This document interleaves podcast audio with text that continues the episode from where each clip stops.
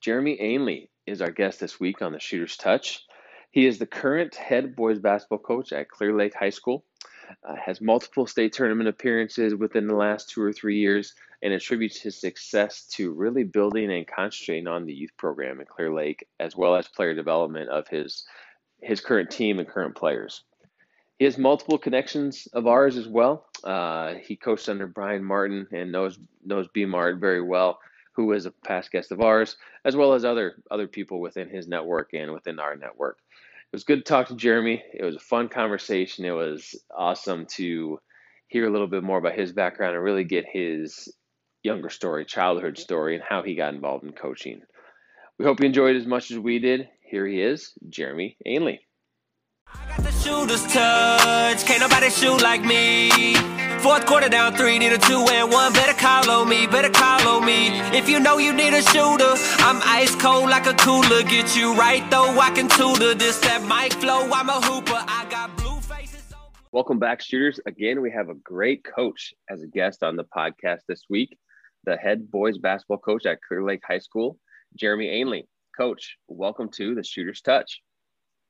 Awesome, guys. Thanks for uh, thanks for inviting me on, and you know, just a, a great chance to. Uh, you guys are doing a great job. Obviously, you know, really picking up traction and you know, just promoting, you know, what we've got going. A great thing, obviously, in the state of Iowa and, and the state of basketball in the state of Iowa and stuff. And you know, it's just it's an honor and privilege to be on talking, you know, talking basketball with with with you guys. Coach, we, yeah, we uh, we appreciate the sentiment, and uh, we're we're trying to do what we can, and we love the the game of basketball here in the state, and so we appreciate you jumping on. We do have to give a little credit to um, some of the the kids that you have helped you with your Twitter account because they're the ones that reached out to us initially and said, "Hey, our, our coach has a, a fun story. You need to get him on the podcast." And so we said, "All right, what's a contact?" And and here we are, about a week later, getting you on. Um, so again, we appreciate it. Um, but before we jump in a little bit of your story, how are things up in Clear Lake? How, how are the kids doing? You have three kids at home, so I know you guys are busy. Um, how's everyone holding up? You know, it's it's been uh, we've been fortunate. You know, we haven't been really struck by any illness or anything, and you know, stayed pretty clean. We did have, uh, you know, we do. I have three kids, and you know, um, we've all had to deal with a little bit of of quarantine at some point. Um, my oldest probably is unfortunately got the uh, the brunt of it. She's a she's a high school junior, and you know she had a little stint in the fall where you know she got a close contact, you know, at a lunch table, nothing she could do about it, you know, and had to miss uh, I think up to 16 days, um, you know, where she had to sit at home, and then you know, unfortunately, the end of their basketball season, they're ranked number two in the state, and uh, you know they're cruising along and um, get a couple positive tests on the team and um, it shut them down for uh, right up through. They actually she had to miss the uh, um, first round of the playoff game. You know, so just an unbelievable experience as far as you know. I'm coaching our team and and we're cruising along and and luckily never had to deal with any of that. But uh, you know, she got shut down for 10 days. You know, actually tested positive for the antibodies. You know, so she couldn't get it. Um, you know, so she obviously had had it at some point, I guess. But uh, you know, she gets shut down, has to miss the first um, playoff game, and you know, you're, relying on. I think they had seven girls uh, to get over that that first win, um, so that they could all come back. They came back, one practice, bam, win two games, go to state, um, and finished, you know, in that semifinal game. So, you know, little uh, little nerve wracking, you know, having to live through that. But uh, you know, my younger two. Uh, I've got a eighth grader, eighth grade boy, and um, and then a ten year old daughter. And you know things are busy. I mean, we've got all three kids are in AAU basketball uh, now. You know, my high schooler is in golf.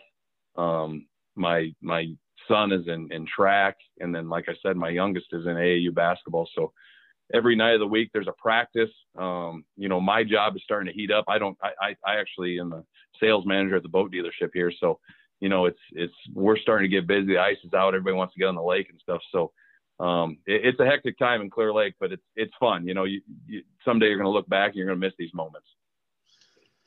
Yeah, yeah I, sure. that sounds like a lot.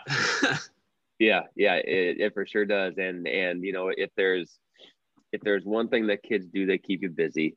And if there's one hopefully positive thing that comes out of this whole thing, it'll be, I mean, stories stories like that. You know, where the girls basketball team up there at Clear Lake had seven had seven girls to play, and they you know won a couple games and made it down the state. You know that's that's just a, a motivational and a pretty cool story there. So, um, well, uh, hey, if you listen to, to any of, of the episodes here, Coach, we like to start off.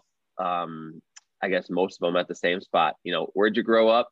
Um, how was the neighborhood? How was how was growing up in that neighborhood? And then where did sports sports come into? Um, I guess into your life.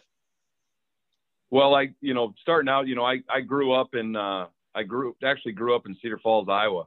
Um, you know, went there through middle school. Um, you know, and, and and sports were always something that were, you know, into us. There was always a game going on. You know, whether we're down at the playground, you know, playing basketball, playing football, playing something. Um, you know, and I actually got started at a young age. My parents, you know, they had season tickets to Iowa football games, and right from the time I was born, I was in games. You know, so um, I remember going to those games. You know, my brother's three years younger than me, but you know, we went to games. You know, every fall. That's what our our vacations were as kids were those Saturdays in the fall.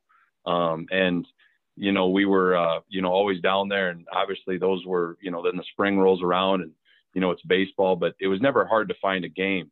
Um, you know, to play or, or something in the backyard, the driveway or somewhere um, with friends, family, whoever.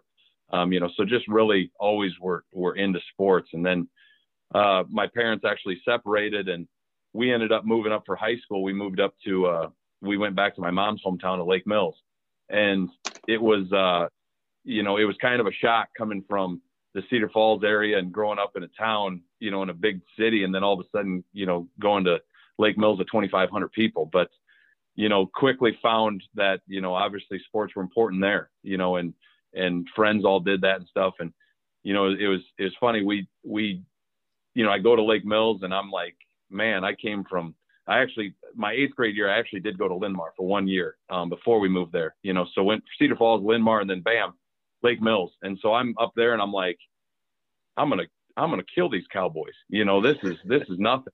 And man, my first year, I'm like, you know, football, I'm getting, get, you know, and, and basketball, you know, I, I start every game and, and I'm not scoring, you know, it's just like, what, what's going on? These guys are good, you know, they're, they're good, you know, and, um, you know, I'm in high school and we've got Andy Stensrud as, as, you know, the big man on campus, you know, signs with, actually signs with Iowa State basketball, you know, but ends up playing football at Iowa State, but, you know, 6'10 and, you know, Mark Van Gorkum six six six seven. You know, goes to goes to Wartburg, plays basketball and track. You know, and and our varsity is really good. You know, Brian Hagen was a guard, and he's the assistant GM now with the Bulls. You know, been so for seven eight years. Um, so you know these guys are really good, and you know, and I'm just trying to survive. You know, now all of a sudden it's it's gone to survival mode.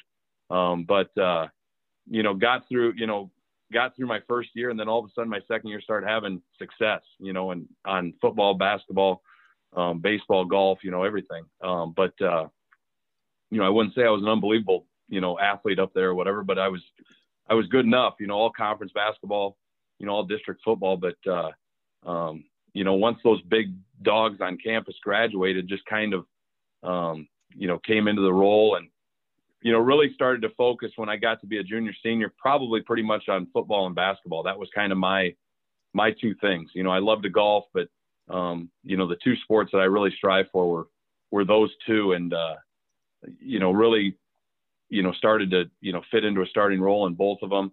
Um, you know, like I said, got some all conference honors, but, uh, you know, it was awesome. You know, it, there, you know, the weekends, you know, we, the weeknights we'd play, you know, dunk ball on the, on the, uh, the courts behind the school. Um, you know, we'd find a game of football to play um, it was never hard, you know, and so that just re re-energized, you know, what I wanted to do and what I wanted to, you know, pursue um, in the future. That's awesome. Yeah, and it sounds like you moved moved a couple times, obviously. Um, mm-hmm. How do you mm-hmm. think, as a kid, how do you think, um, you know, athletics or or you know, sports in general, kind of integrated you into those communities? Well, just you know, obviously when we were in Lake, when we moved to Lake Mills, it was like, you know, that was that was just one of the. It, it's such a smaller community. You know, what you really find out is in the bigger communities, you know, especially back then, but but even so now is, you know, you were feeling the pressure in Cedar Falls and even a little bit, you know, obviously, you know, in Cedar Rapids at Linn-Mar, of kids were starting to to gravitate towards one sport, you know, and it was almost becoming like, you know, you were either going to become a football player, a basketball player, a baseball player, and, and that was going to be your sport. Um, and, and you didn't, you couldn't do both or all or everything. And what I really loved about the small town feel was, you know, when when I moved to Lake Mills, it was, you know, the first thing, first people I met with were the football coach, basketball coach, you know, every coach, and it was like, this is, I really, um, I really look back fondly of my time going to Lake Mills of that I was able to do everything. You know, a lot of kids aren't able to do everything, you know, now is, is just because the pressures, if they want to play, you know, they've got to choose a sport, especially in the bigger cities, um, you know, and got to work on that year round. You know, we were able to work on everything daily, you know, and, and, um, we're able to succeed in all sports. And that's, you know, kind of where it's come now to Clear Lake is, you know, Clear Lake's a 3A, but yet we're still the smallest 3A or one of the smallest 3As, and kids can do all, and that's what we make them do. You know, we want them to do that. You know, um, but uh, you know, I, I really look back on my time in high school, the time that I was able to do everything, and and really succeed. You know, and and, and really you know be happy that I was able to play everything at a high level. Yeah, and you know there is something to be said about that. I mean, you know, obviously Brian and myself coming from smaller towns, um, I mean, pretty much like Lake Mills, uh, you know, where we did play three, four. You know, sometimes we even talk to people that even played five sports in high school. Hmm. Um, you know, there's something to be said about that. You know, and I think that uh, I think specialization is becoming such a big thing now. Um, you know, we obviously talk to people on both sides of the fence, but it sounds like you're on the on the side of the fence where you know obviously play a lot of sports. Uh, as, as many as you want, but you know, specialization might not be the best thing for you yeah, you can never, you know, my time in college basketball, what I really, really, really got, you know, was you can never replicate competition, you know, and, and we want you to get bigger, faster, stronger. We want you to lift, but at the end of the day, you can never replicate competition and competing against somebody and having to beat them or, you know, survive or get beat, you know, so, um, that's the biggest thing is, is, is just wanting those kids in other, other sports so they can compete. Um, that's the thing I look at the most of kids is, is wanting them to compete. Yeah. Um, I think something that gets kind of lost, lost nowadays um, in certain situations. So um, let me ask one question on the dunk ball that you were talking about. Is this a dunk ball in my hometown? We always had to decide if it was a seven and a half foot hoop where everybody could dunk, or if we're putting it up to about eight and a half or nine foot where most of people can dunk and some people had to really try. Which one were you playing? It was eight and a half. If you couldn't jump, if you couldn't jump, you couldn't be playing. But but it was uh it was always you know we were fortunate to have baskets behind the bat. We could lower them down and uh, you know eight eight and a half. You know probably never over nine because you know yeah. I could jump not like crazy, but uh you know it was awesome and and it really I think is a lost art. You know I I tell kids you know all the time say you want to learn how to go to the rim hard, you play dunk ball because you wanted uh-huh. to dunk it on people. You wanted to get it, and that really it made you know it made me a better player getting to the rim, but it, it made you want to it made you want to cram it on somebody. Yeah, and even uh, it helps you protect the rim too. You know, you gotta you gotta maybe strategize about how to how to block that dunk too. Yeah, you weren't letting people dunk on you. no, that's great. That's great. Um, well, um, I guess talking about coaching here, when did the coaching bug kind of hit you? Um, was that in high school? Was that after high school? Well, you know, going into so my senior year, um, you know, leading up to what I wanted to do the next year, you know, my whole deal was I was going to go to. Um, I was pretty firm. Um, had a had a spot actually saved for me, but I was going to go to the University of Iowa and be a football. I was I, I talked about walking on went down to a practice and I'm like, no chance, no way. I'm insane. That'd um, be my reaction too.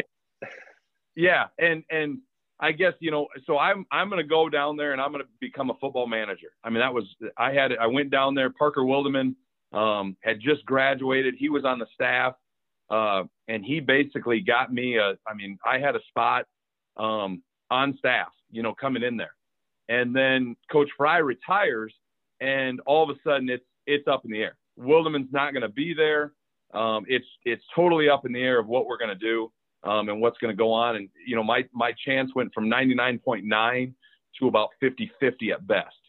Um, and you know, I do I do still to this day enjoy gambling a little bit, and it's like, man, my my odds just went way down. And so, uh, you know, I I really you know was wondering what I wanted to do then. Um, my gym teacher, uh, Coach Nelson, who was my basketball coach up to my sophomore year, uh, he had gone down to work for Coach Krafcisin at NIACC.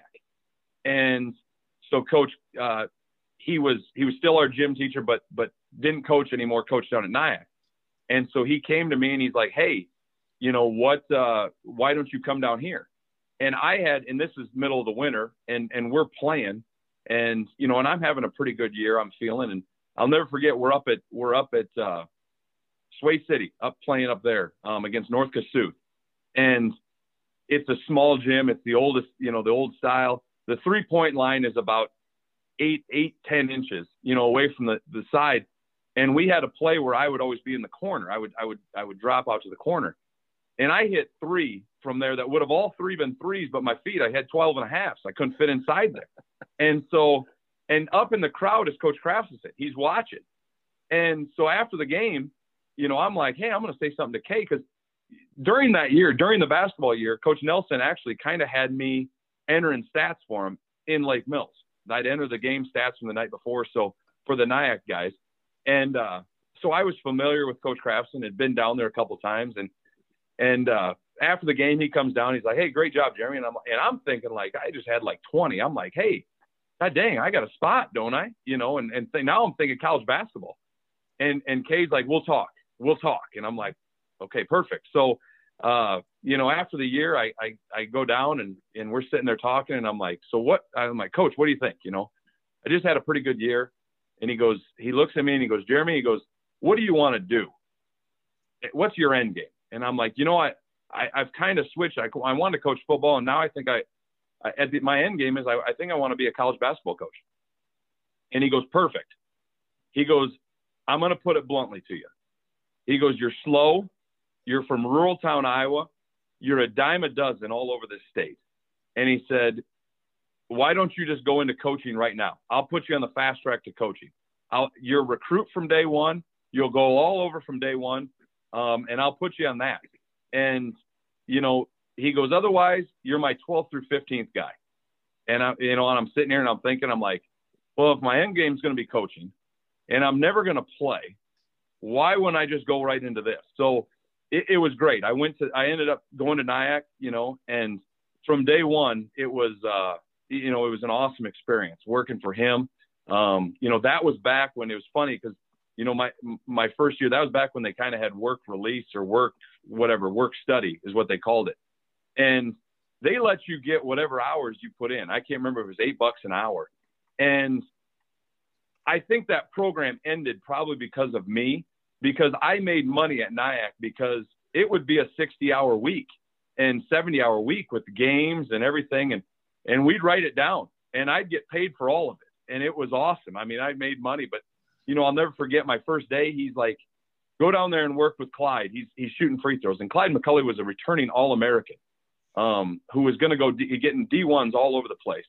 And he goes, go down there and work with him on his free throws or his, his jumpers gotten a little to the side. And I'm, you know, fresh out of high school. This kid's a returning sophomore, All American. And I'm like, okay. So I go down there and Clyde kind of looks at me and he goes, What are you doing here? And I go, Well, I'm, I'm here to work on your shot.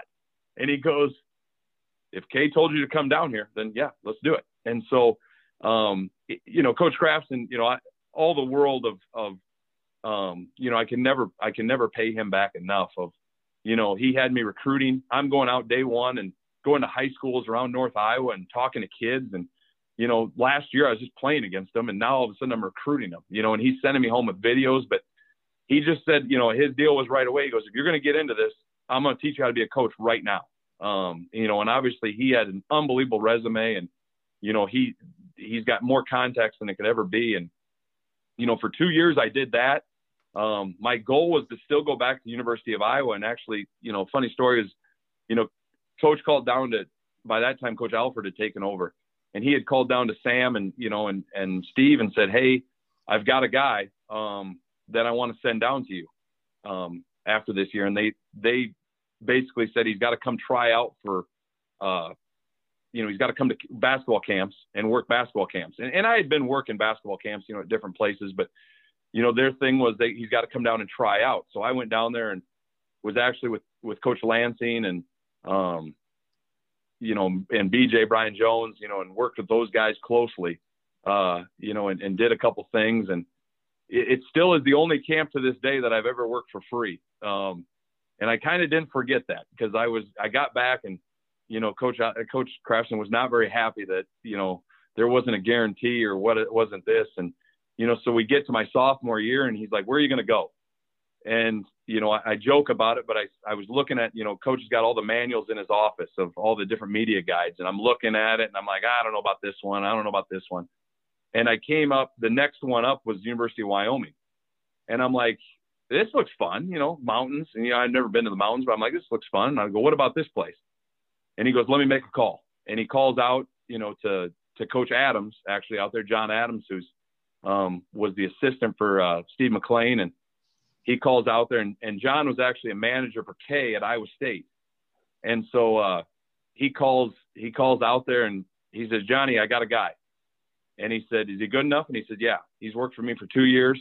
He goes, here's what I've had him do, and he goes, perfect, we got a scholarship for him. Um, you know, so it's that simple. Now I always do joke because the next the next book below Wyoming was University of Arizona, and I never even looked at that one you know, and, and I, I joked after I decided to go to Wyoming, I said to go, man, I could have gone to Arizona, couldn't I? And he goes, I just would have called Lute and yeah, you would have had a job or Coach Roz. Um, but, uh, you know, I, I was, I was happy I went to Wyoming and, and that was even a better experience. Um, you know, I was there for a year and a half, uh, under Coach Adams and Coach McClain. And, um, you know, that was a great experience being underneath those guys, being a division one level. We actually, uh, you know, funny that Gonzaga's in the news, but we actually that year we we qualified for the NCAA tournament. Um, we were an 11 seed, which I think we were grossly underseeded. Gonzaga was ranked sixth in the country that year. That was with Dickau, Ronny Turiaf. I mean, they were good, they, but they were just kind of getting to this point. And they were ranked sixth in the country and got a six seed. So the whole week they're complaining about their seed. And we're happy because we were actually the, the funny part, we weren't the last team selected, but on the show, we were the last team selected. Um, you know, they were our we beat Utah that year. You know, we had beat San Diego State, but we lost to San Diego State in the um, conference tournament.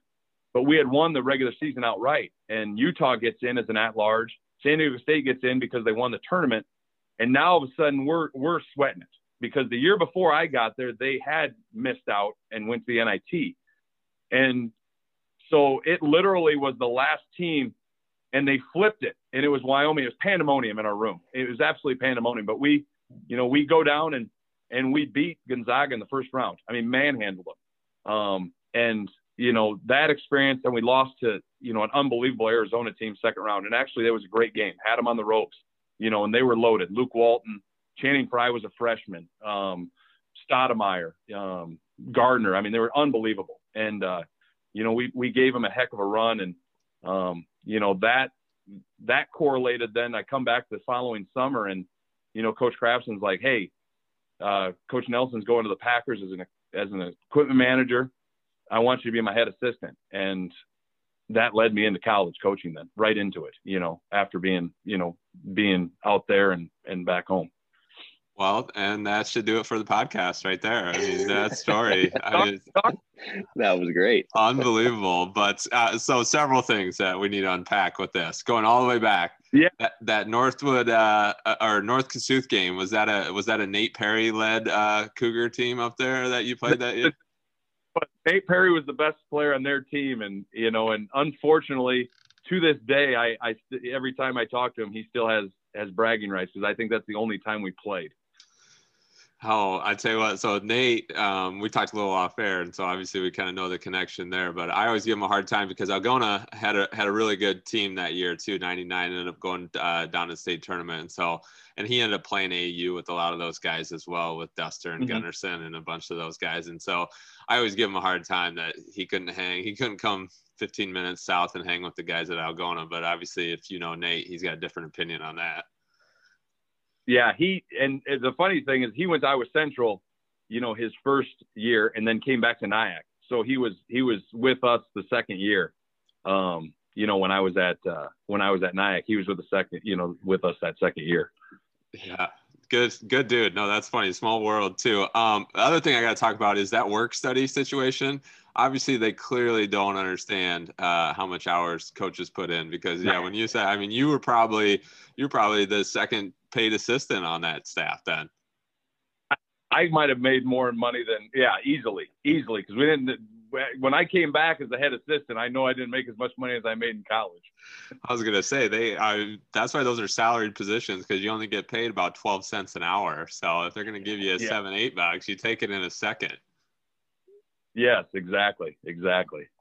And then last one I have, I know Adam's got something too. But so Wyoming, were you there when Riding House was out there? Then was that how did that timeline work out? so D Rot, I played against him. He was a year younger than me in school. Um, we actually played uh, down, um, actually played twice, um, but he was a year younger than me. Um, as a junior, they played up at Clear Lake or up at Lake Mills, and uh, they beat us. And I actually remember a couple of his girls, you know, stayed after and came to our. We had a dance afterwards, you know. So I, I always gave him. Uh, I think one of them was his girlfriend, so I always give him crap about that. But then uh, the next year we uh, we played down at Charles City my senior year, his junior year, and I'll never forget. I was having a great game. I was on fire, um, having a great game, and I wasn't guarding him. A, a buddy of mine was guarding him, and he drove line, and I was rotating over, and I'm like, I'm gonna go up. I'm going up. Where this him. is ending. And I, I, I think I got to his elbow, and he was way above the rim. You know, so then it was good when I got out to Wyoming just to reconnect with him and you know, ended up hanging up with, hanging out with him a lot. Um, just a, a great family, you know, a great guy. And, you know, in high school, you never realize how freakish guys are. And when you see them on a daily basis, I mean, D Rod was a freak athletically. Um, the year I was out there, he unfortunately sprained his ankle in preseason. He was going to play a ton. Um, but just the consummate teammate. I, I just never forget how excited he was on the bench, you know, because he really had to fight his way. He had a high ankle sprain in preseason, really had to fight his way back. And, uh, you know, to me, it was just amazing when I was out there that like he didn't end up in an Iowa or Iowa State, um, because he was he was so good um, out there. And like I said, but uh, you know, we we hung out quite a bit um, when we were out there. He was, uh, I'll never forget. You know, we would get him. He was a horrible Madden player horrible. Uh, you know, and I think he'll admit that to this day. But he would go for it, you know, fourth and thirty on the ten yard line. And and his and his comment was, I'm like, what are you doing? And his comment was always like, Jeremey, God hates cowards. You got to go for it. And and he would go, you know, and he would go for it, and he'd lose every time. But uh, you know, he's just a great guy. Um, and I see him every once in a while. When we play at Charles City, uh, he, you know, he comes over every once in a while and you know checks in on me a little bit. But uh, he's doing well for himself. That's that's great. Yeah, we Algona would always play non-con against uh, Charles City, mm-hmm. um, and so obviously Ridinghouse and Bruner uh, shortly after that as well. And so, yeah, there was there was one time at their little Cracker Jack box that gets loud in there too, by the way. But uh, he got one and just it was a good game too. But he came down and just hammered one, and then obviously gave the silencer to the crowd, and everyone was going nuts. And he was he was definitely freakishly athletic, and I would say too, yeah, a complete surprise that he ended up in, out in Wyoming. Like at the time, really knew nothing about it, and then started, you know, those Mountain West games are late on TV. That was like my favorite thing to fall asleep to in college was watching those late Mountain West games, and then got to see him start playing quite a bit. I know that he ended up putting together a pretty nice career out there. He did. He had a good career. Um, he had a good career out there. Um, like I said, he was hampered by some injuries, but uh, you know, he was out there, and as well as when I was out there, um, Alex Dunn was out there. Uh, big six. He he was from Sioux Center. Um, he was uh, he actually grew, I think, eight inches before his senior year of high school. Went from being a shooting guard to six ten, um, and he, uh, you know, so when I got out there, he was redshirted the year I was out there, but uh, you know, started playing more, and I followed his career obviously because he was from Iowa here um, you know, just the, the Iowa connection of us two. Um, but, uh, you know, he ended up playing overseas quite a bit um, and had a good career, you know, but it all started. Coach McClain was from Iowa. He was from Orient um, down in southern Iowa. And then obviously Coach, you know, Adams being from, uh, you know, uh, Okoboji and then came back to Okoboji now, you know, obviously, but, uh, you know, it was a nice Iowa connection. You know, I'll never forget. We used to, uh, Saturday mornings, I would go in and go into coach's office and, uh, I he had Direct TV in there, and so I would watch the Iowa games, you know, an hour ahead, and get there. And he'd come strolling in the office, and he, the one time he finally looks at me and he goes, he goes, Jeremey, he goes, there's nobody else on this staff that would just barge into my office and start watching the Iowa game. And I said, well, coach, God dang, you're the only one that's got the TV. And he, he'd laugh and he'd sit there and watch it with me. You know, Coach McClain was, you know, unreal. He did a lot for my career as well. Um, you know, and still does, still, still keeps tabs on me and stuff. But, uh, you know, yeah, it was, it was a great connection having four of us Iowans on that, on that staff or on that roster. That's super cool. Super cool. Um, hey, one thing I want to ask about that last part. Um, so the decision to not play and really go go down the coaching path, um, easy decision for you or hard decision? You know, when coach when Coach Krafcisin put it to me like he did, you know, of hey, if the end game's there, it, it really wasn't that hard of a decision. You know, I was still, um, you know, very involved, uh, but it was one of those things of you know, the end game, it's you know, it just kind of, you know, he was he put it so bluntly to me, you know, and and just made it feel like, hey, I'm gonna fast track you, and he really did. You know, like I said, I was, I was, uh, I, I joke, you know, he's won a lot more national titles, but you know, Ben McCollum was on our was a player. He's my age, you know, he, he was at NIACC. He was a freshman when I was a freshman.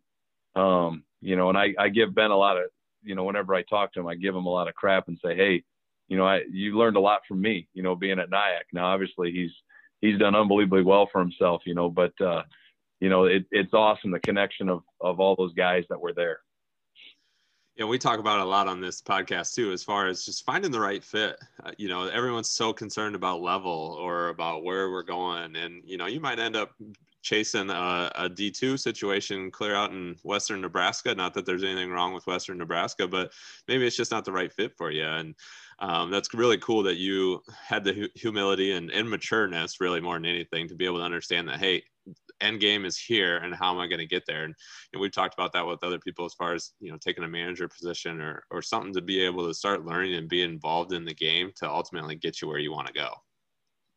Yeah, certainly. I mean, there's, there's a lot of, you know, there's a lot of schools that you can go to and be a student assistant and you may not have a huge role. Um, you know, you may be watching, you know, more than participating and stuff. And, you, you know, you really could be a towel guy you know, where, you know, I was fortunate the two places that I went to, man, right away. I mean, I was involved, um, both places recruiting, you know, even at, even at Wyoming, you know, went and watched a couple junior college games, you know, around the state. We're sent to do that. But, uh, um, you know, it was, you know, you always talk about your role. My role at Wyoming, you know, not only practice and stuff, but, you know, one of my favorite roles that I, you know, a, a good story is that I, you know, Coach McClain would always, you know, I don't know if he wants me telling him, but there's a lot of coaches that do it. You know, he would always have a dip in for for practice and for even games. Now I don't know what he ever did with it because I never saw the spitter, but uh, you know, it was awesome because you know he would. So he'd always come down right before practice. He's like, Coach, you got run down. You got to go go get me another ten.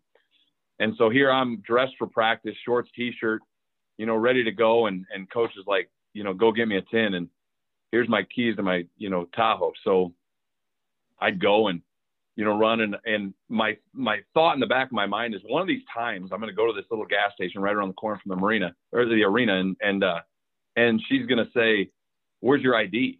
and and I don't have it, you know, because I you know I'm getting ready for practice, and sure as heck, one time it it happens, and she looks at me and she's not going to sell to me, and I'm like I'm like, hey, you got it. You think I could afford that brand new Tahoe right there? and she's just she's not giving in. So I jump in the car and drive down and go to the next gas station and you know get him a tin. I get back and he's like, "What?" You know, and, and coach, you know, uh, if people that know coach, maybe you know he's he he gets very intense. He's like, "What the heck took you so long?" And I'm you know, and I'm sitting there and I'm like, "Well, I got ID'd. Which one ID'd you?" And I told him, "Well." after practice, he went to that gas station and, and asked her why she ID'd me, you know, and didn't believe that it was Coach McClain's car and Coach McClain um, she wanted an autograph and he wouldn't give it to her and he left, you know, but, uh, it was, you know, it, yeah, it was the, the, the roles you have. I always came out with him, you know, before a game, you know, I was kind of like his personal protector and he'd bounce ideas off me right before the end of the, right before the start of the game. And you know, and I don't think I ever gave him a wrong opinion at least because he never came after me after games. But uh, you know, it's pretty pretty wild to be you know standing there next to a Division One head coach and he's bouncing an idea off you right before the game starts. You know, but uh, it was an unbelievable experience. Yeah, that's great. And I mean, even from from your original with at NIACC, just having the opportunity um, to just trial by fire and start learning right away. I mean, there's no no better recipe to for success other than just go out and experience and do it. And obviously, every coach that we bring on here talks about, you know, never really being ready when that first time comes or the head position is offered, but uh, finding a way to get ready and, and experience is the best the best medicine for that as well. But uh, so so then what was so take take me through a little bit of the timeline. So Wyoming, you come back then, and you're the lead assistant at NIACC. How did things progress in your career from there? Well, I came back and you know I was under Coach Krafcisin. I think he was there another five years, um, and then he uh, he got the opportunity to become a the girls head coach at DMACC. Um, you know, be a little bit closer to family, and um, you know, it was a little bit better situation. I'll be honest with you. You know, the the thing I really found out in junior college, especially you know back then, was you know money was such an arms race. Uh, you know, we had our recruiting budget compared to a Kirkwood or DMACC was just massive. Um, you know, we had two or three full rides we could give out. You know, they had 10 to 15, you know, so uh, really, you know, recruiting, it was, it was just a, it was a dog fight, you know, and, and we had to sign some $500 kids and hope that they panned out to be $2,500 kids, but guess what? They're making 500, you know, so, um, I hung on there, you know, he left, uh, coach Martin came in, uh, Brian Martin, who's at Coe now, you know, he comes in as the next head coach and, you know, he, uh, uh, he was awesome. You know, he, he comes in and, you know, we had just signed a great class. Um, and uh, he came and met with me after he took the job, and we actually went to a local restaurant um, here.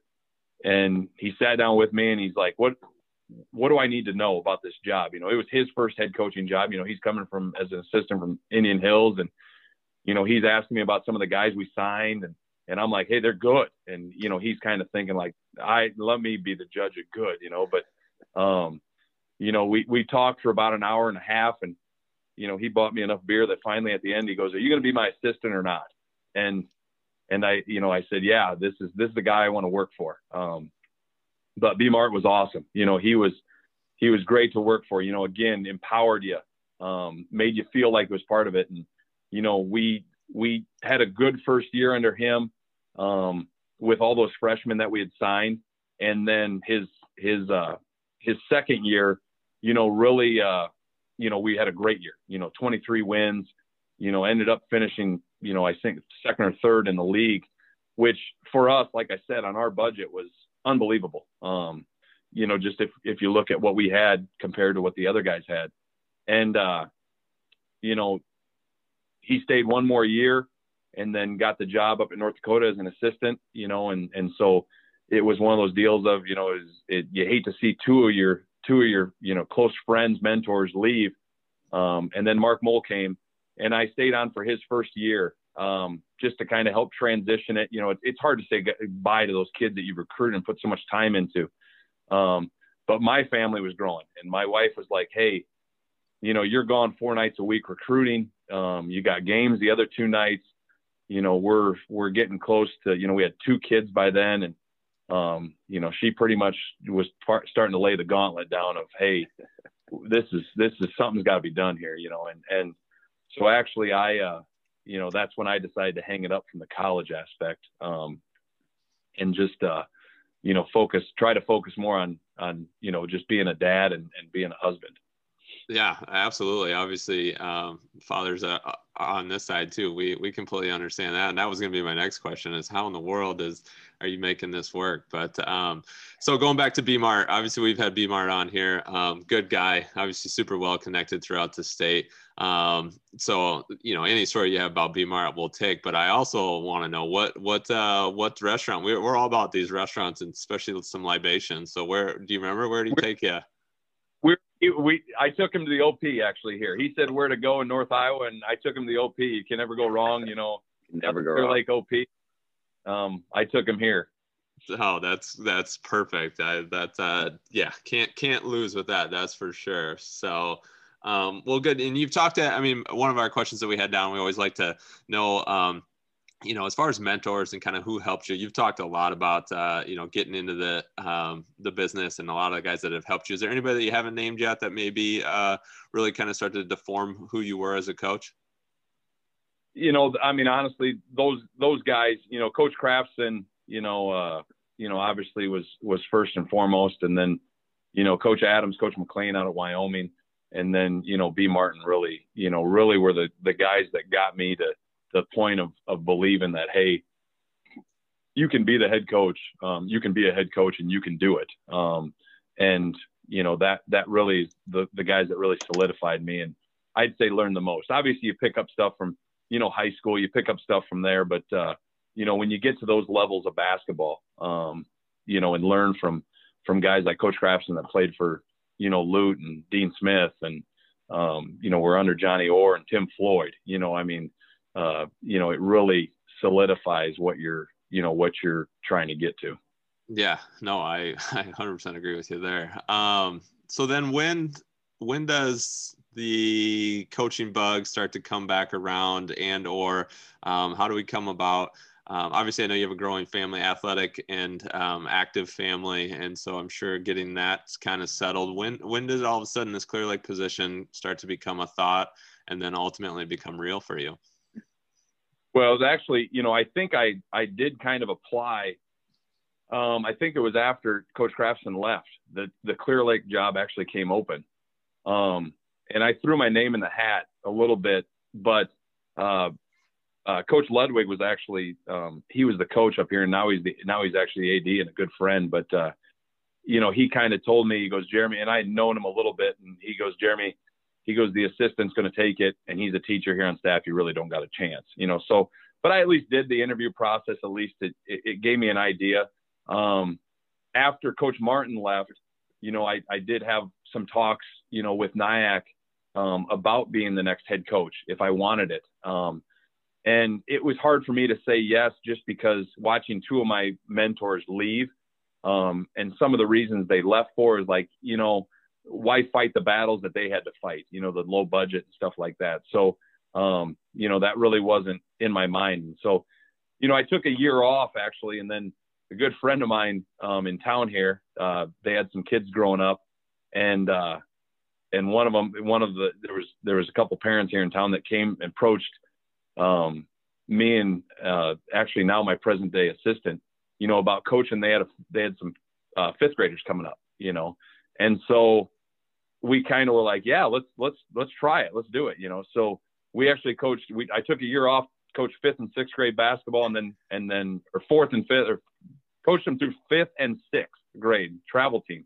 Um, and from there, after the sixth grade year, the, the varsity job opens up, and you know, a couple of the parents were like, "You got this is time." And you know, I, I came into my wife and I said, "Hey, you know, I, I think I want to get back into coaching for real. Um, and I said, I think we can make it. I, I, take that back. No, I got my timeline all messed up. So after I coached fifth and sixth grade, I volunteer with the with Clear Lake for two years. I actually helped them um, for two years, and then the next year, or uh, took a year off, and then the then the high school job opens up.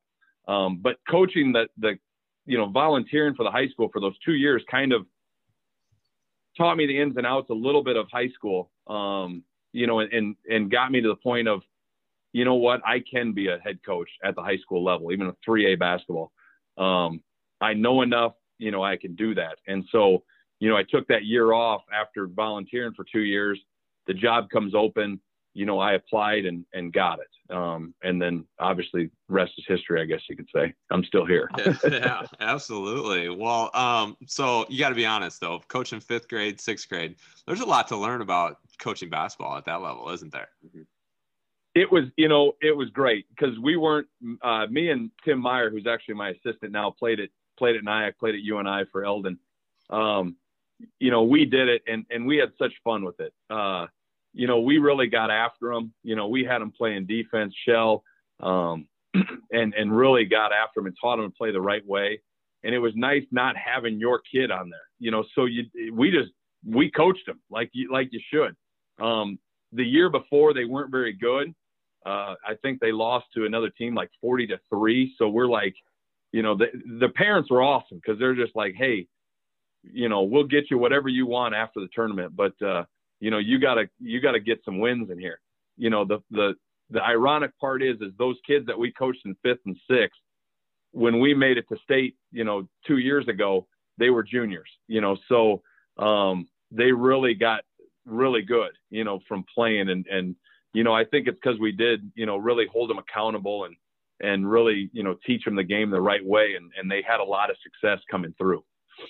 I think that's huge, especially at the lower levels. I think, eh, you know, there's an emphasis. It is a game. It's supposed to be fun, but the accountability and the expectations, maybe even more than anything, is, you know, when you have realistic expectations, and a lot of times it's uncomfortable because they're higher than maybe they have expectations on themselves. Like that's when teams really start to rise up and you know coaching really starts to happen. But uh, yeah having coached at uh, pretty much all levels myself it's it's always a good idea for no matter what level coach you're at the highest college level um, highest high school level take a step down every once in a while and go go coach some fourth graders go coach some fifth graders or you know jump over and, and grab yourself a, a, a sixth grade girls team or something. And, and you're going to learn a lot about yeah. your coaching style and what needs to be taught certainly, you know, you're gonna. It, it's very humbling. You know, it's a thankless position, and I have a great relationship with all of our, you know, as a varsity coach now, all of our youth coaches.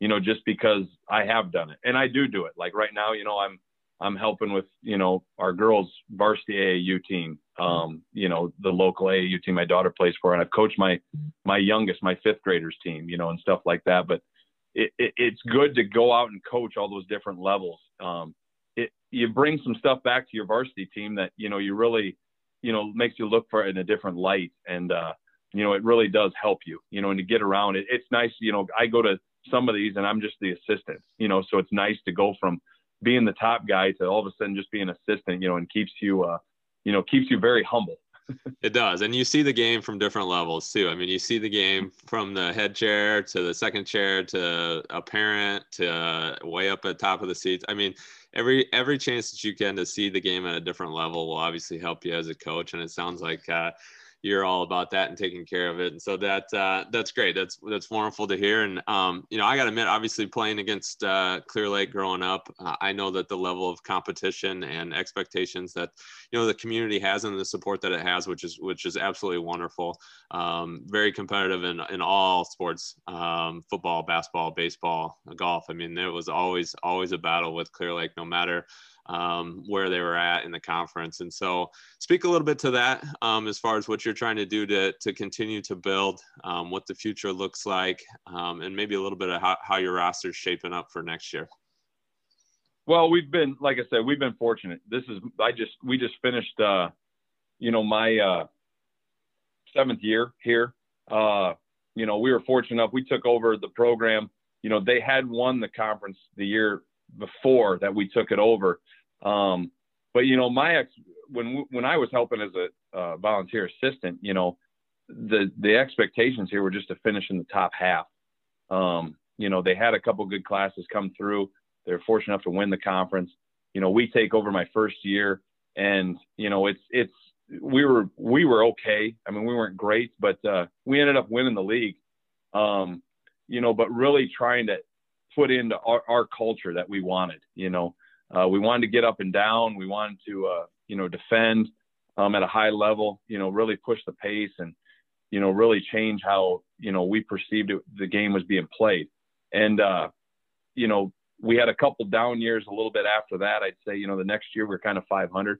Very humbling again. You know, just you know, you come into it, you win the league the first year, and you're like, hey, this is gonna be easy. Well, it ain't gonna be easy. You know, and we didn't have that that culture built in. We didn't have the the program established. You know, when we came in, the first thing we did is say, you know, I was fortunate enough to start with coaches at every single level, seventh all the way through 12th was everybody's brand new. Um, you know, so when we came in, we're, we're like, here's what we're running seventh through 12. We're running the same stuff, the same out of bounds plays, the same um, the same Kansas fast break, you know, the same pressure defense, you know, what we can based on, you know, the ages, um, you know, and then I met with all the youth coaches, you know, and I said, here's here's what I want, you know, here's what I expect. Here here's my out of bounds plays.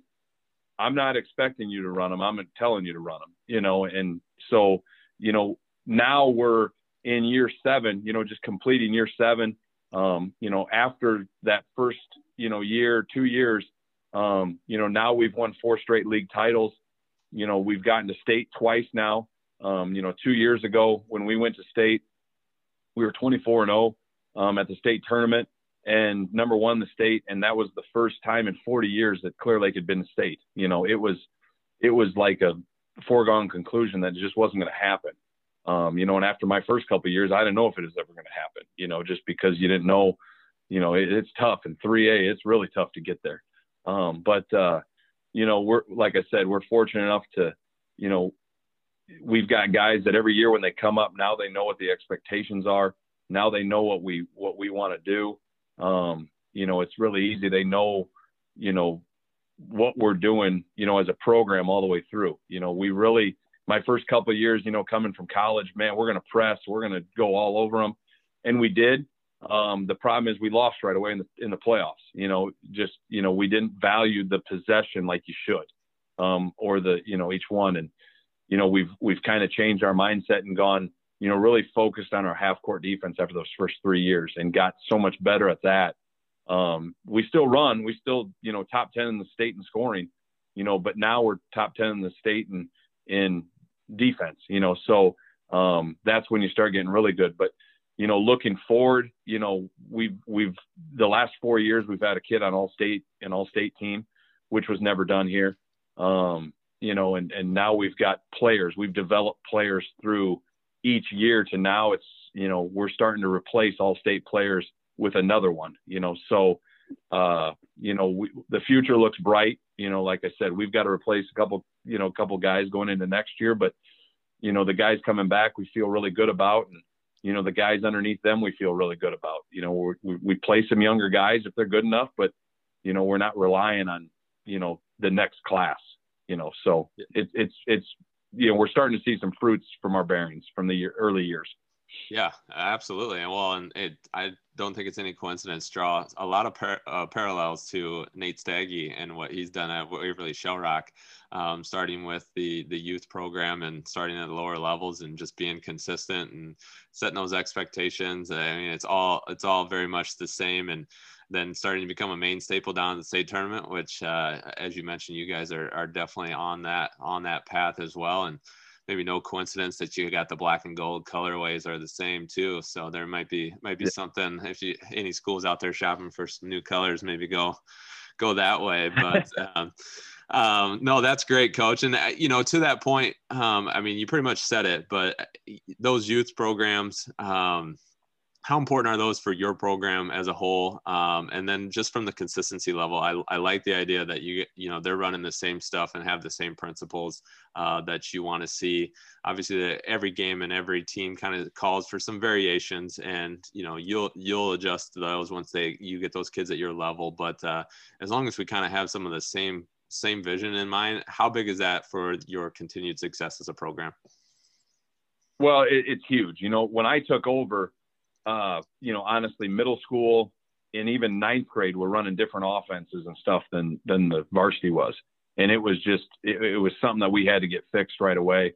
You know, obviously in Clear Lake, football's you know football's always been huge here. You know, they've been unbelievably successful, and you know. Uh, they've always had the same consistency all the way down. So obviously that was a quick model that I could look at and be like, hey, this is what we've got to do. Um, but you know, obviously the the school led teams that that I can you know have my hands on every day. It was really it was really key to get into that um, and and do that. Um, and then obviously with the youth teams, you know, youth youth basketball and the travel teams can get sideways pretty quick. You know, um, you know it was nice that when I was down and did fifth and sixth grade, you know, it was nice to see that. Um, and so I had experience doing that. So I could tell them, say, Hey, I've been there. I know what you can run and what you can't run. Um, and you know, and you guys can run this, but you know, youth youth sometimes can be a you know what I, I, I say sometimes and I, and I say it in jest, but you know, travel teams and stuff can be a necessary what I call them as a necessary evil. you need them, but things can get sideways. Like I said, um, you know, you can get some some people in there that that have an agenda, want to do their agenda, um, you know, and and you know sometimes kids get left out. You know, sometimes teams are picked just based on friends, you know, and stuff like that. A uh, couple of things that we've that we've implemented, you know, since I've been the head coach is we've got a winter basketball program on top of their travel teams. You know, our Hoop Squad League, which has grown to about 96 kids, first through sixth.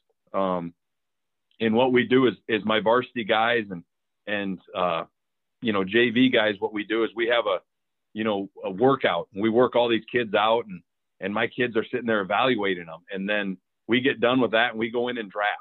And, and we draft these kids, you know, there's first and second grade division, third and fourth, and then fifth and sixth. And based on where you want to coach or whatever, but um, our kids draft those. And I make our youth coaches, you know, our, our, our travel team coaches, your kid, your kids have to be 100% participation. Um, so they, they're doing it on top of their weekend schedules and stuff. But, you know, there's a chance for us then to see a kid that, you know, a maybe not on a travel team. And if he's pretty good, guess what? He's getting told he's going to be on a travel team. Uh, but the other thing is, is what we see is maybe a kid that on that travel team is, a, you know, he's a C or a D option you know, he's not very, he's not one of the top options. Um, but now all of a sudden you you draft a team and and now he's an A or a B option on, on this on our hoop squad league. And confidence grows, they grow as a player, they grow as a deal. But you know, um, that's been really good. You know, the other thing we do is is during the summer, you know, kind of going back to, you know, back in the day, but we do a three on three league outside um, outside on some courts. Now I got to figure something else out because we built this big brand new stadium, football stadium, and they got part of it is the parking lot took over my my outdoor courts. But uh, uh, you know, but it's awesome getting the kids out there on asphalt. There's wind, and you know what? You gotta you might want to worry about getting to the rack more than just shooting jumpers and threes. But uh, you know that's been good. We do that down to about fifth, sixth grade, up through high school. You know, three on three um, really teach them how to play, do some tournaments, you know, but uh, do a season with that during the summer. And, you know, both those things have really helped, you know, get more kids involved as well as, you know, let us get our hands on more kids, you know, and see them um, and, and really evaluate and see what's coming up. Just bringing, uh, bringing me back to my Gus Macker days, coach. Just, uh, That's right. Reminiscing about three on three out outdoors, man. Fun times, fun times. Um, well, hey, uh, great stories here, Coach. We we um, like to end our episodes with a little section called Rapid Fire, where Brian's going to hit you with a couple questions, some about basketball, some not, and you just tell us what you think. Perfect. All right, Coach. shoot away. All right. First, first one we always lead with uh, favorite visiting gym or arena that you've coached in. Oh, you know, one of the funnest arenas now that we go to, um, and you would you would have experience there is down the fish tank. It's not quite as wild as it used to be back in the day, but down at St. Ed's, I, you know, my first year we're leading the conference by two games, we're rolling, and we go down there and just get steamrolled, and they're on us, the crowd's on us. There's 70 year old people yelling at me, and we're getting just blasted in the first half. And I'm looking at, and my assistant is uh, Coach Oyman. He's actually the golf pro in town here, um, and was a heck of a player, you know, here. And uh, he just looks at me. I'm like, I'm like, Mike, this is nothing. We have not played like this all year. What is going on? And he just looks at me and he goes, Jeremey, it's the gym. It's the gym. Many teams have come down here that have been really good and just and just fallen flat on their face. And I tell you what, after my halftime performance in front of our team, I don't know how our bus made it home that night and didn't have a breakdown because, you know, I said some things that I can't believe that I was that were shed in good light. But uh, you know, it's become one of my favorite places to play because we won there the last four years. But uh, you know, what a what an experience. Small, you know, just a just a good old school field gym.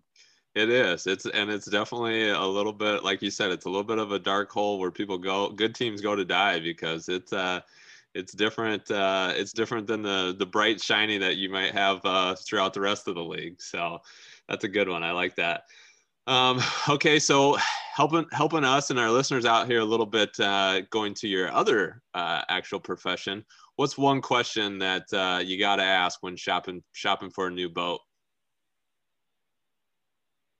I would say how much money is it, but right now we're we're kind of in a boat shortage. You know, um, you know the biggest deal you want to do is you want to be taken care of by your dealer. But uh, you know, so Clear Lake Boats is obviously a number one. But uh, you know, we're kind of right now. If you're shopping for a boat, you're probably too late for the summer. I'll tell you that right now because uh, we're we're sold. Everybody around the nation sold out of everything. I was gonna say, I think just getting anything right now, no matter what the manufacturer is, is about impossible. And so, I completely understand that. My question probably would, if I came in and asked you, I would say, does it go fast? Would probably be my first question. So, but or pull uh, a tube. there you go. yeah, that too. Um, but uh, all right. So, what's your uh, favorite sports movie? Big sports guy growing up, played them all. So, do you have a favorite sports movie? You know, uh, I still go back to the program. You know, football movie. That was that was uh, that was pretty sweet. You know, um, I remember when that came out. That was like this is big time. You know, that, so uh, that's that's still one of my favorites. That's great. Yeah, a lot of quotes that we used uh, throughout my football career uh, from that movie too. But so, uh, above above the rim is probably number two. Above I, the rim is probably number two. I, am right there too. I the, I have forgotten about one. Spread spread your finger, snap your wrist. I still use that every once in a while. So um, that's great. Well, uh, favorite golf course? Uh, probably uh, down in uh, we go once a year down with uh, down for Jay DeVries's um, golf outing in uh, Polk City. At, oh, TCI. Uh, TCI. Yeah, it's yeah. awesome. That's that's I lose a lot of golf balls there, but uh, uh, that's one of my favorites that we golf at each year. Yeah, that's a it is a good track. It's a it's a tough track. You get out there with any wind, and uh, yeah, you can you can definitely lose a lot of balls. But uh, I, I didn't know I haven't played, but I've heard good things about Rice Lake um, up uh, in Lake Mill. So I didn't know if that was going to make the board or not. That that should. I mean, that should. That's my home course back in the day. But uh, no, it's that's that's a fun course as well. It's very very well maintained, um, but uh, it's hard to beat TCI. Yeah, I Rice Lake's a little bit of that uh, diamond in the rough as well. I've mm-hmm. been referred to, so that's great. Um, you have any have any good Lou's Lou's lounge stories that you could share with the podcast, or did you not frequent Lou's? I didn't. I don't have a lot of great stories, you know, but uh, my uh, you know the the the old owner of it, um, uh, T-Bird, uh, was a, uh, you know, a very good family friend. My wife actually worked there, um, worked for, um, for T-Bird. Uh, so, you know, I, I don't have any great stories. You know, I only did a couple of those teen nights. Not, not, I wasn't, wasn't driving down for that, but, uh, you know, um, it, it certainly is a sacred place in my household here, just because of, uh, our relationship with T-Bird, you know, um, he was uh, he was actually in my wedding, so uh, um, he was uh, he was a big part of my family until he passed away last year. Oh man, that uh, old Lou's Lounge. I I think we only made a trip over once or twice too, but I know some people from Algona would would frequent Lou's for that for those teen nights. But we had the jukebox in Algona, so we didn't always have to go anywhere. But uh, that's a good spot. Yeah, for sure. Um, favorite favorite basketball shoe? Uh, retro 11s. Mm, love it. That's uh, that was easy. That's easy. That's a home run right yeah. there too. Can't go wrong with those. I actually pulled them out this year and coached them. With COVID, you know, we dressed down a little bit this year. Um, I showed up in those at the gym, and I think my team and especially my daughter, you know, she looked at me like, "What are you doing?" But uh, statement shoe. You know, I I kind of like it. The one good thing I will say about COVID was, uh, you know, not not being in a suit and tie every night. You know, so uh, it was kind of nice to be dressed down like these college guys are, and um, you know, kind of went casual some nights. Yeah, I was gonna say I think uh, everyone is sharing that sentiment uh, after talking with a bunch of guys. But so white, so the white black Concord 11s are those the ones that you had on? Uh, black and red. okay, nice. The the Breds, I like it. So um, so when Adam and I get a chance to come to Clear Lake to catch a game, uh, where do we got to go grab a bite to eat? I know we talked a little bit about OP. Is this going to change? But where do we got to grab a bite to eat before the game? You, you got to go to the OP. That's that's still number one to go to. You, you want food and food and something to drink. That's still the place to go to. They they've added on. It's, it's huge, and you know it still is. Uh, it still is the place before and after a game. Yeah, that's a that's a good spot there, right along the highway. Um, speaking of right along the highway, ever ever happen to either been in or know anybody or anything? What's the deal with that pyramid house that's got going on over there in Clear Lake?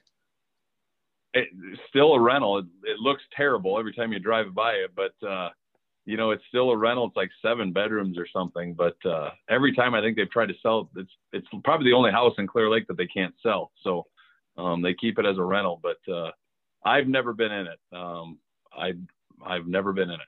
That's it's interesting. It definitely, yeah, it it doesn't look to be near what it was back in its heyday as far as maintenance, but I imagine that's a maintenance nightmare. So, but uh, still a staple of, of Clear Lake. If you if you've driven by it all, you've probably seen it. So, well, Coach, last one we'll get you out of here on. Um, we like to end with what uh, what is your favorite thing or the best thing about being the head coach at Clear Lake High School? Well, just the you know just the seeing from when I started uh, to where it's at now, um, just the support from the community, um, the school, and everything you know um, behind us. You know, when I started here, obviously, you know it's always been a good football town. You know, football's always been very successful. Um, you know, like I said, basketball, we always had that drought, you know, hanging over our head. It was kind of like the Cubs curse, you know, like when are they ever going to get back to state? There's a lot of good teams that um, you know, fell short. Uh, and, you know, we've, we've kind of broken through that. Obviously now we've gone two and three, you know, two state tournaments in three years. Um, but, uh, you know, it, it's, it's nice that, uh, you know, the, the, the support we've gotten is amazing. You know, this year was hard to tell, obviously, you know, last year we were getting fans that were just nuts.